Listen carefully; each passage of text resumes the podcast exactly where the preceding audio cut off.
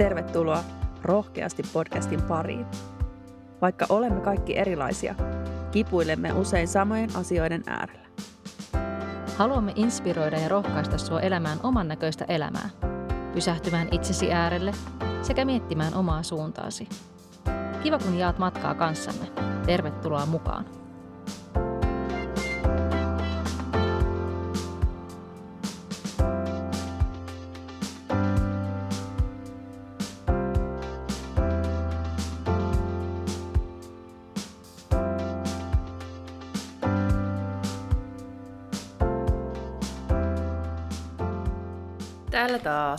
Terve vaan. Tänään me ajateltiin puhua vähän sellaisesta meille molemmille aika tärkeästä. Aika monellakin tapaa, mä, mä en sano palautumiskeinosta, mutta siinä on niin paljon muitakin juttuja kuin pelkkä palautuminen, että sitä ei voi sanoa pelkäksi palautumiskeinoksi. Ei se nyt ehkä mikään elämäntapakaan ole, mutta jotain sieltä väliltä. Joo, kyllä. Haluatko paljastaa, mistä on kyse tässä jaksossa? Puhutaan kylmä, äh, kylmässä vedessä uimisesta tai avantouimisesta. Etelässä täällä meillä, Etelä-Suomessa, se ei ehkä niinkään enää avantouintia, koska meillä harvoin, harvoin on niin kuin talvella nyt enää sillä lailla niin kuin jäätä ollut, harmi kyllä. Mutta että alle 10 asteisessa vedessä kuitenkin talvellakin talviuinnista. Joo. No Jyväskylässä se vielä on. Ainakin viime talvena oli avantouintia, että onneksi siellä on vielä. Tai no se järvikin, mikä siinä meidän takapihalla oikeastaan on, niin se on aika suhteellisen pieni, niin se kyllä usein tuppaa jäätymään. No niin, eli mä tuun Jyväskylään siis. Mutta nyt Joo. ennen kuin lähdetään avantoon, niin tota, millä tunteella tulet tänään? No nyt mulla on aika levollinen mieli, että ei oikein, ei ole semmoista, no hyvä fiilis, levollinen ja semmoinen, ehkä vähän yrittää pää kipu kolkutella, mutta muuten on kyllä ihan tosi levännyt ja virkeä ja levollinen olotila. Mites sulla? Mullakin on ihan, ihan hyvä fiilis. Semmonen, musta on hauskaa, miten nopeasti se semmoinen podcast-jännitys on niin kuin hävinnyt, koska ekat kerrat oli ihan silleen, että mua jännittää, hengitys on pinnallista. Totta kai on vähän sellainen olo, että joo, ei tämä ihan normaali tilanne ole, mutta että tosi jotenkin semmoinen levollinen siihen nähden kyllä. Mm, ja ehkä semmoinen se semmoinen hyvä stressi, jos niin voi sanoa, että on se keho on semmoisessa hyvässä valmiustilassa. Että on semmoinen sopivalla tasolla, niin kuin kortisolitasot tällä hetkellä, niin se niin kuin on semmoinen skarppi olo. Kyllä, joo, näin on. Mutta tota, millainen avantohistoria sulla on, Sanna? Mun täytyy kyllä nyt sanoa, että ei kauhean pitkä. Muistan kyllä lapsuudesta, että oli kauhean hauskaa mennä johonkin kylmäaltaaseen uimahalleissa. Ja tota, on pienestä pitäen rakastanut sitä, että saunan jälkeen niin mä en ota mitään lämmintä suihkua, vaan se on aika viileä, että mun mieskin aina ihmettelee, miten mä niin viileessä suihkussa käyn. Mutta olisiko se tota, nyt tässä kolmisen vuotta, kun me ollaan Jyväskylässä asuttu, niin siitä on tullut mun semmoinen tapa ei välttämättä jokapäiväinen, mä, se on, mä, olen, mä haluaisin, että se on jokapäiväinen tapa, mutta aika lailla viikoittainen, voisi sanoa. Ja mun avantohistoria on lähtenyt käyntiin joka aamuisista kylmistä suihkuista. Sen mä teen joka aamu. Että mä oon muutaman minuutin kylmässä suihkussa ja herättelen kehoni ja mieleni sillä tavalla, niin siitä semmoinen kahden kolmen vuoden aikainen historia on siihen mulla. Mites sulla? Uh, mä en edelleenkään siis nauti kylmistä suihkuista ollenkaan. Se on jotenkin sellainen mulle niinku vaikea. Kyllä mä saunan jälkeen ehkä voin käydä, mutta kylmät suihkut ei ole kyllä. Et mä, mä tarvin sen semmoisen niinku kokonaisvaltaisen veteen menemisen. Että semmoinen kylmä suihku on niinku piinallista. Mä aloitin varmaan niinku silleen, kyllä mä oon käynyt kylmässä vedessä uimassa, niinku talviuimassa jonkin verran niinku muutaman vuoden, mutta silleen tosi epäsäännöllisesti. Ja se on aina ollut yhtä jotenkin semmoista niinku piinallista, tuskallista, koska mun ystävät, jotka on harrastanut sitä pidempään, niin ne on käynyt siellä uimassa kierroksen, ja mä oon ollut silleen, että mä vaan niinku dippaan itteni sinne ja tuun ylös, ja sitten mä oon siinä laiturilla niinku värjöttelen. Se fiilis on ollut kyllä ihana sen jälkeen. Tavallaan kun sä oot käynyt siellä kylmässä vedessä, niin se ilma ei tunnu yhtään niin kylmältä. Mutta sitten viime talvena, tai itse asiassa silloin niinku kesällä, mä aloin käydä enemmän uimassa. Ja sitten mä päätin, että mä siellä uimahallissa, että mä tota, rupean käymään kylmäaltaassa niin kuin aina uinnin jää, niin kuin lopuksi. Ja mä kävin siis siellä kylmäaltaassa ensin niin, että mä olin siellä yhden hengityksen, sitten mä olin kaksi hengitystä, sitten mä olin kolme hengitystä, ja sitten yhtäkkiä mä olinkin kaksi minuuttia. Ja sen myötä sitten mä rupesin käymään myös siis niin kuin luonnonvesissä, mutta mä en edelleenkään ihan hirveästi nauti uimisesta kylmässä vedessä, vaan mä enemmän tykkään niin kuin olla siinä tikkailla ja pitää niin kuin hengitellä siinä ja jotenkin tehdä siinä vähän, niin kuin, vähän ikään kuin semmoista, niin kuin, voisiko sanoa niin tämmöistä mindfulness-harjoitusta itsekseni. Kyllä. Että se uiminen on mulle edelleen niin kuin vähän jotenkin semmoista, että, että siinä kohtaa, että musta tuntuu, että mulla tulee se semmoinen jonkinlainen niin kuin pelon tunne, ja sitten mä en niin kuin pystykään. Että kyllä mä uin, mutta se ei, se ei ole mitenkään niin kuin kivaa. Joo, mä tunnistan tuon saman, koska nyt tälle vielä, kun on tämmöinen loppusyksy, niin nyt mä vielä uskallan uida. Sama. Sille, sille laiturin, kun meillä on semmoinen pitkä laituri siinä meidän uimarannalla ja siinä on molemmissa on sivussa ja päässä tikkaat, niin mä uskallan niin uida sinne toiseen päähän ja sitten takaisin. Mutta sitten kun tulee se avanto, se on aika isona pysyy siinä meidän lähirannalla se avanto, että siinä pystyy kyllä semmoisen pienen kierroksen uimaan, niin mä en, vaikka mulla on kaveri, niin mä jollain tavalla mulla on se pelko persissä kanssa, että mä en uskalla, että mitä jos tulee suonenveto tai että mä kanssa sitten värjöttelen siinä. Siinä aika hyvin osuu yltää jalat myös pohjaan. Siinä kohtaa siinä tikkaiden äärellä, niin siinä on niinku, jotenkin mä ajatellut, että, ei sillä, että siinä pystyy pulikoimaan. Miksei sinne voi mitään jalkoja heilutella ja käsiä myös että jotenkin semmoinen itsesuojeluvaisto kyllä on siinä kyllä hyvin vahvana mm-hmm. läsnä. Niin ja mä oon ajatellut ainakin sen silleen, että jotenkin, että ei mun tarvii uida. Että mä voin olla siinä niin kuin paikallani ja, ja jotenkin niin kuin, se on mulle ehkä jopa paljon semmoinen kokonaisvaltaisempi kokemus kuin se uiminen. Että mä en edes pyri siihen, että mä pystyisin uimaan, vaan että mä, mä tykkään olla siinä ja se on mun juttu, niin sanotusti. Mikä sut Emma saa sinne avantoon?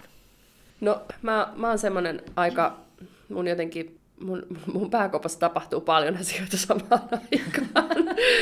ajatukset, Avannossa vai ylipäätänsä? ylipäätänsä, siis yli, ylipäätänsä nimenomaan. Ja jotenkin ajatukset menee ihan hirveät vauhtia ja niitä on tosi paljon. Et se on sellainen pyörämyrsky, se ajattelu. Mä usein kuvaan sitä sellaisena pyörämyrskynä, mistä mä nappaan asioita sitten jotenkin sitä mukaan, kun mä pystyn. Niin avantoon mut saa menemään se, että se on jotenkin sellainen kohta mulle, missä mulla niinku pysähtyy se kela. Et koska siinä tilanteessa mä, mä jotenkin ajattelen, että okei, että mä menen sinne veteen, niin se maadottaa niinku mut siihen tilanteeseen. Ja sit mä en pysty mitään muuta siinä kuin tavallaan, tai pysty, mutta mä en mitään muuta siinä niinku tee kuin hengittele.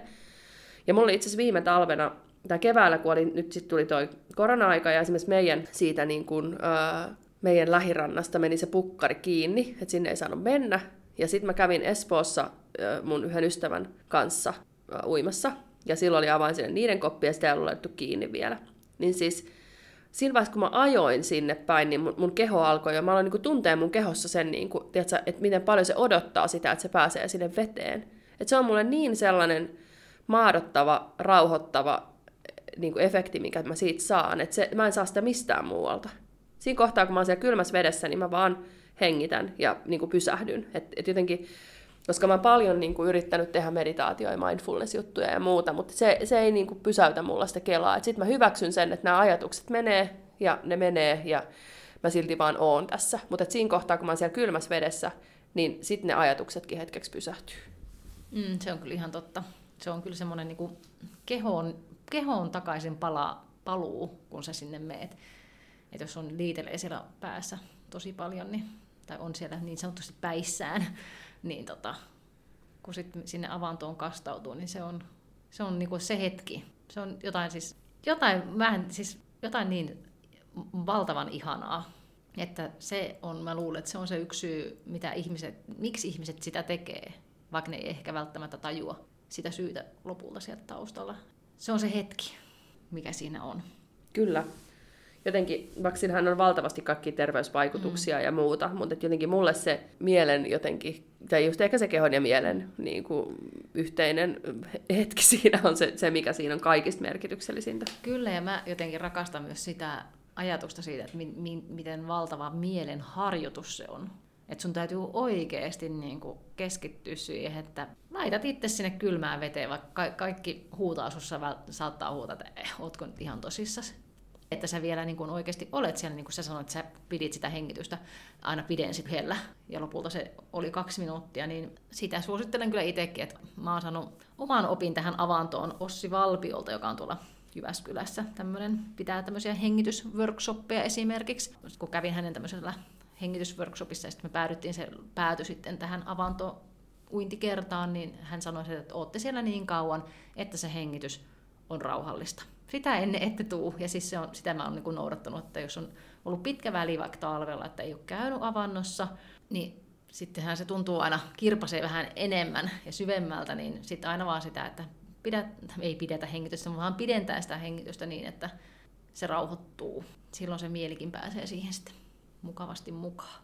Joo, ja se on ihan oikeasti kyllä aika uskomatonta, miten sitä saakin sen niin kuin hengityksen avulla kehon. Siis lasten joogassa esimerkiksi aina harjoitellaan sitä, että tehdään sammakkohyppyä ja sitten tunnustellaan, kun sydän loikkii ja sitten tehdään jotain rauhallisempaa mm. hengittämistä, missä huomataan, että se sydän rauhoittuu. Niin se, että se, että se niin kuin aikuiselle se on niin kuin todella konkreettinen mun mielestä keino jotenkin just rauhoittaa sitä sydäntä ja, ja, ja sitä kehoa sillä, että sä vaan hengität siellä rauhallisesti ja sä huomaat, kuinka sun keho rauhoittuu ja sun mieli rauhoittuu. Mm. Ja, ja just siihen, että jos on mitä tahansa jännitystä tai pelkoa tai paniikkia tai ahdistusta, niin se on ihan uskomaton keino siihen, että sä huomaat, että vitsi, hengittämällä mä pystyn kannattelemaan tätä tunnetta, mä pystyn sietää tätä tunnetta ja mä pystyn jopa säätelemään tätä tunnetta. Niin kyllä.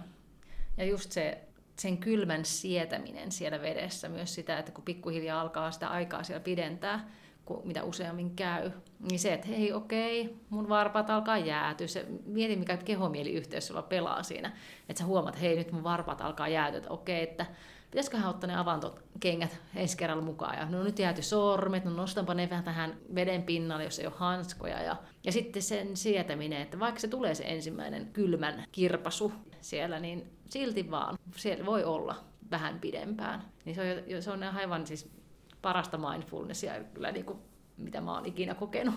Samoin, siis se on aivan, oh, siis se on jotenkin, se on niin, niin, no okei, okay. jos et sä koskaan ole onnistunut missään mindfulness- tai meditaatioharjoituksessa, niin kokeile avantoa, koska se on, niin kuin, niin kuin sanoin, niin mun ajattelu on pyörämyrsky ja se ei hiljene koskaan missään harjoituksessa, mutta avannossa se hiljenee edes hetkeksi. Mun pitäisi tehdä sitä niin kuin tosi paljon useammin. Mm, kyllä. Ja ihanaa, että nykyään on tosi, ainakin Jyväskylän seudulla se on, olen ymmärtänyt, että se on tosi isossa kasvussakin ollut nyt niin tämä avantointi. Mähän tein keväällä sille tosi ekologisesti, että mä laitoin himassa siis uikkarit päälle, kylpytakin päälle, ajoin rannalle, kävin uimassa, menin autoon ja ajoin kotiin, koska se pukkari ei ollut auki. Niin. niin Sitten mä ajattelin, että no okei, että en, sen ei ole millään lailla ekologista, mutta se, että en, mä, mä en niin pysty siinä tavallaan kuitenkaan siinä kylmässä ilmassa sit vaihtaa niin vaatteita, mm. että mä tarvin sen niin lämpimän pukkarin.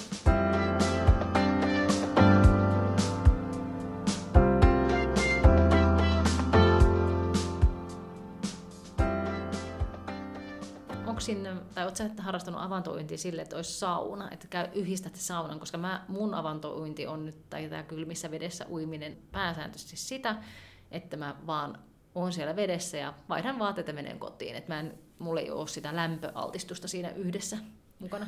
Mä, mä oon kokeillut, kun mä teen sitä välillä. Tuossa Kuusijärvellä on Vantaalla semmoinen, missä on tavallinen sauna ja sitten siinä on savusauna. Niin siellä mä käyn, jos mä oon meidän mökillä, niin mä käyn saunasta uimassa mutta mä tykkään kyllä ehkä itse enemmän käydä ilman saunaa. Mä, mä jotenkin ajattelen, että se on sellainen, että se saunasta käyminen on ehkä enemmän sellaista, niin kuin, se on ehkä rajumpaa keholle. Se lämpöero on aika iso ja siinä ehkä haetaan just niitä terveysvaikutuksia. Se on ehkä... Niin siitä ehkä lähtee se mindfulness-aspekti ehkä. No en tiedä. Joo, mä oon ihan samaa mieltä, että se ei ole samanlainen, se on erilainen juttu, mm. erilainen kokemus. Ja, ja se on oikeasti aika paljon myös ehkä vaikeampi loppujen lopuksi mennä sen saunan jälkeen sinne kylmään veteen kuin siitä laiturilta ilman saunaa. Niin, mullakaan ei ole sitä, Jyväskylän avantouimareilla ei ole saunaa missään kopilla, niin mulla ei ole sen takia siitä niin sanotusti kokemusta. Kesällä on vielä aika usein kylmät vedet Suomen järvissä, niin jos on sattunut olevan vuokramökillä sille, että on kylmät vedet, niin no mä rakastan kyllä sitäkin, että niin saunan jälkeen pääsee siihen kylmään suihkuun tai viileiseen suihkuun, niin se on, mä tykkään kyllä siitäkin, ainakin tälle kesällä. Talvi semmoista sauna avantokokemusta mulla ei ole, mutta jotenkin se, se ei kuitenkaan, mä koen, että se ei, siinä ei ole se sama aspekti, mitä, mitä tuommoinen pulahdus kylmään veteen ja pois on. Joo, en, niin, mm. mä oon ihan samaa mieltä.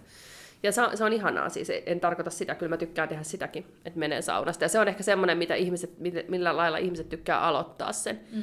Ja just sen, että käydään nopeasti pulahtamassa ja sitten mennään takaisin saunaan. Ja mä itse asiassa muistan, me oltiin kerran tuolla mun ystävän polttareissa Ylläksellä, ja siellä oli siis tämmöinen savusauna, ja sitten oli palju, ja tämä oli siis talvella, ja sitten oli avanto. Ja sitten kun kävi siellä savusaunassa ja avannossa, niin sen jälkeen ei pystynytkään enää mennä sinne paljon, koska se paljon oli lämmitetty liian kuumaksi, se oli 40 asteista. Niin se tuntui siis niin polttavalta se vesi, että sinne ei ollut mitään asiaa sinne paljon. Joo, niin. Ja sitten piti aina jäähdytellä siinä niin kuin kylmässä, ja siellä oli siis oikeasti niin kuin 20 astetta pakkasta. Niin siinä pa- pakkasessa, että sä pystyt menemään sinne takaisin, koska se oli niin kuumaa se vesi. Tuntui siis aivan niin kuin polttavalta. Onko sulla lapsuudesta sellaisia muistoja, että, tai mulla on semmoinen muisto tota, lapsuudesta, että oltiin just serkkujen saunassa Savonlinnassa ja sitten mentiin saunaan ja sitten mentiin takapihalle lumeen pyörimään. Onko sulla sellaisia? Joo, me, me tehtiin siis nimenomaan, me oltiin Kuusamossa pääsiäisenä monta kertaa. Just minä ja Broidi ja sitten äiti, niin me käytiin aina Broidin kanssa lume, lumessa kierimässä. Et se oli kyllä ihan parasta. Ja kyllä me itse asiassa välillä mun miehen kanssa tehdään sitä vieläkin meidän mökillä. Joo. Meillä on myös lapset tykkää siitä, että ne aina kun tulee talvi, niin ne jotenkin, saako mennä lumeen? Ja sitten jos on semmoista pehmyttä lunta, niin he sitten aina käy pyörähtää ja hirveellä huulla tulee takaisin. Ja nyt mun yksi tai toinen näistä vanhemmista lapsista kävi nyt varmaan viime viikolla vielä mun kanssa uimassa. Ja mä muistan kanssa, ja sitten on semmoisia, että just tuosta lapsuusmuistosta on ottanut itselleni sellaisen tavan kanssa, että jos on sauna päällä, niin sitten mä saatan mennä siihen meidän kodinhoitohuoneen kautta takapihalle ja huljutella vaan itteeni. Niin en välttämättä pyöri siellä lumessa, mutta heitän selälle ja käsille ja mahalle ja käy silleen niin, kuin niin sanotusti lumikylvyssä. Saatan käydä, sitä mä niin kuin myös teen, jos en ihan välttämättä avantoon asti lähde. Teillä on ihana, kun teillä on niin lyhyt matka siitä. No ei meilläkään siis pitkä, meillä on kilsa, kilsarannalle. Mutta teillä on ihana, kun teillä on se siinä ihan vieressä se. Se on silleen vieressä, mutta sitten taas just tolleen vähän, että jos pitäisi talvella aamutakilla lähteä sinne kävelemään, niin ei, että mieluummin sitten maksaa sen koppimaksu ja vaihtaa siellä lämpössä Niin. kopissa. Kyllä. Sen, että Joo. Mä kävin tuossa, olisiko siitä kaksi vuotta sitten, Jaakko Halmetoja oli pitämässä kylmä-kuuma altistuksesta luentoa tuolla Jyväskylässä. Ja hän antoi siihen jotenkin semmoisen ihanan aspektin tuohon avantoon ja kylmään veteen menemiseen. Että hän jotenkin kannusti tota, miettimään sitä, että miltä, miltä, mitä tunnet, kun sä kävelet, jos sä kävelet vaikka kesällä tai alkusyksystä paljain varpain vaikka sinne avantoon tai siitä kopilta. Niin mitä sä tunnet, kun sä kävelet ja mitä sä haistat esimerkiksi. Jos sä meet vaikka just sun mökkirantaan, niin tu- tulvahtaako sieltä jotain ihania muistoja sen tuoksun niin kuin mukana. Ja että mitä sä näet, esimerkiksi just vuoden ajan kierron, että hei, että vitsi, että nyt on tämmöinen ruska ja nyt on tuolla roudassa maa. Tai että mitä sä kuulet. Niin jotenkin se on jotenkin tuonut siihen mullekin, aina kun sen muistaa vaan ottaa mukaan siihen avantoon menoon, niin se jotenkin tuo sellaista ihanaa aspektia, koska sitten taas toisaalta niin kuin sekin, että koska eihän se aina ole ihanan kuulla syyssä, kun sä sinne menet, sitä räntää voi tulla ja voi olla oikeasti tosi tosi tuulinen ja semmoinen, oikein semmoinen tiedätkö, koirailma, kun sinne menee ja sitä oikeasti miettii, että mitä hitsiä tässä nyt oikeasti on, että onko tässä niin kuin oikeasti mitään järkeä. Oot Niin, har- ja sä- ne, Mm. ne on sellaisia päiviä, milloin ei pidä uida, jos on siis kova niin kuin merenkäynti tai muuta. No joo, no meri on eri Tai asia, järven, mutta- järvenkään niin. käynti, mutta Niin. siis on aaltoja tai muuta. Niin kyllä. Mä, mä oon siis joo, jonkun verran toki niin kuin, siinä täytyy jo sellaista tietyllä tapaa läsnäoloa harjoittaa, mutta mä en ole koskaan noin monipuolisesti sitä tehnyt. Et ehdottomasti täytyy kokeilla siis, Joo. koska toihan on aivan ihana ajatus, että et sä, et sä otat käyttöön ne kaikki aistit, kun sä menet sinne. Mm, kyllä. Ja jotenkin se läsnäolo tulee jo ennen sitä veteen menemistä. Niin kyllä, ja sitten etenkin tälleen alkusyksystä, kun pystyy vielä kävelemään omalta pihalta pyyhe päällä sinne rannalle, niin si- siinäkin jo sitten fiilistellä sitä luontoa ja aisteja. Tuli tässä nyt mieleen tuosta asiasta, että onko sulla jotain semmoista tsemppilausetta itsellesi, kun sä menet sinne avantoon? Että onko sulla se, että mä pystyn tähän, mä pystyn tähän, mä pystyn No tähän. ei mulla enää oo, koska siis jotenkin se on niin, niin kuin mä sanoin, että mul, mä tunnen sen mun kehossa, miten se jotenkin niin kuin halajaa sinne. Et mä ehkä enemmänkin niin jotenkin mielessäni tunnen sen, miten ihanaa se on. Vaikka siis tämä kuulostaa niin, kuin niin kornilta, koska mä oon ollut oikeasti vuosi sitten se, joka on käynyt vaan niin kuin dippaamassa nopeasti sinne veteen. Mutta se jotenkin se, että mä, mä tiedän sen olon, mikä siitä tulee ja mikä mulla on siellä jotenkin siellä niin kuin vedessä. Ja silloinkin, kun on semmoinen räntäinen ja niin kuin tuulinen ilma, niin sitten kun sä oot siellä vedessä, niin se tavallaan jotenkin ehkä katoaa, koska sulla on vaan se pää siinä pinnalla, niin Mm.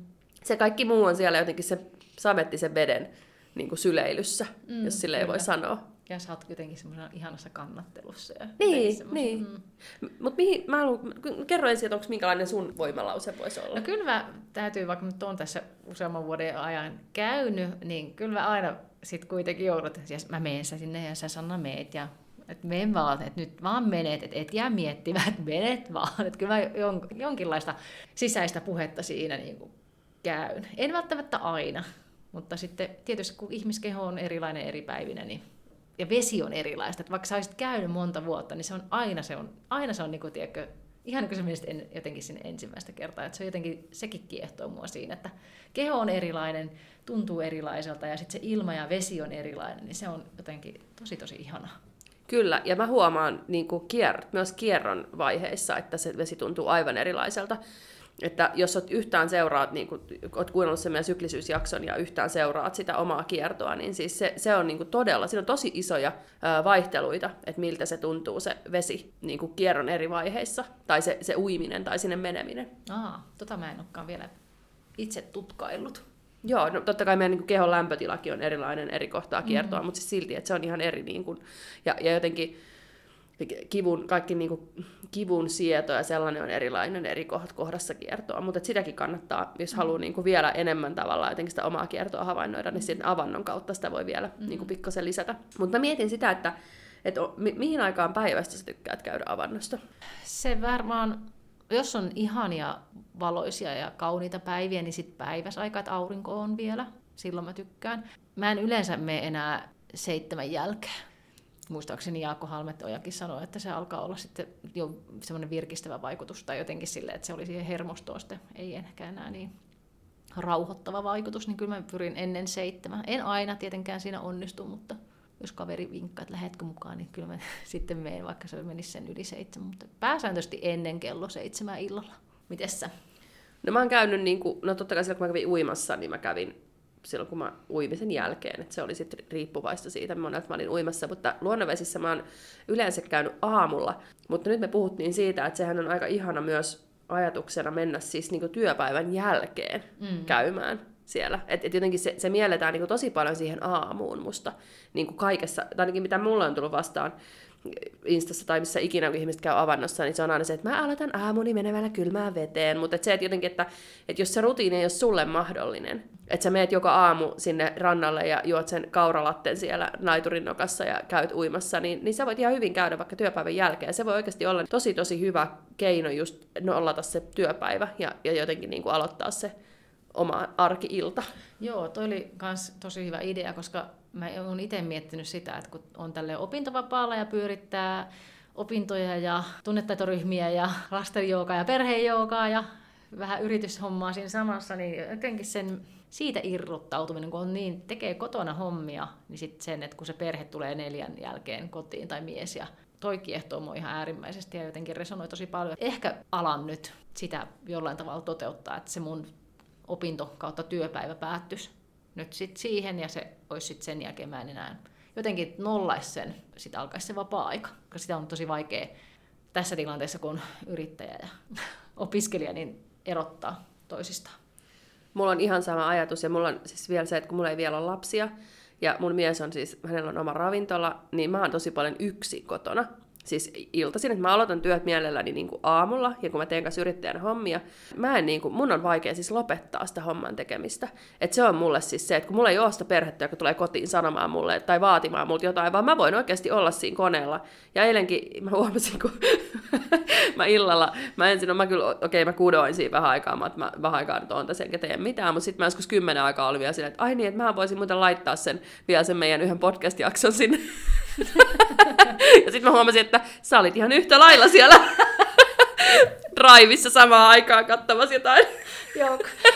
että siis, et, et todellakin mä mietin, että toi on niinku aivan sellainen, mitä mä rupean tekemään, kun mä en aamulla sinne pääse niinku useinkaan, jotenkin ei tule lähettyä, että, että se ei ole semmoinen, että jos se olisi siinä vieressä, niin menisin varmaan aamulla.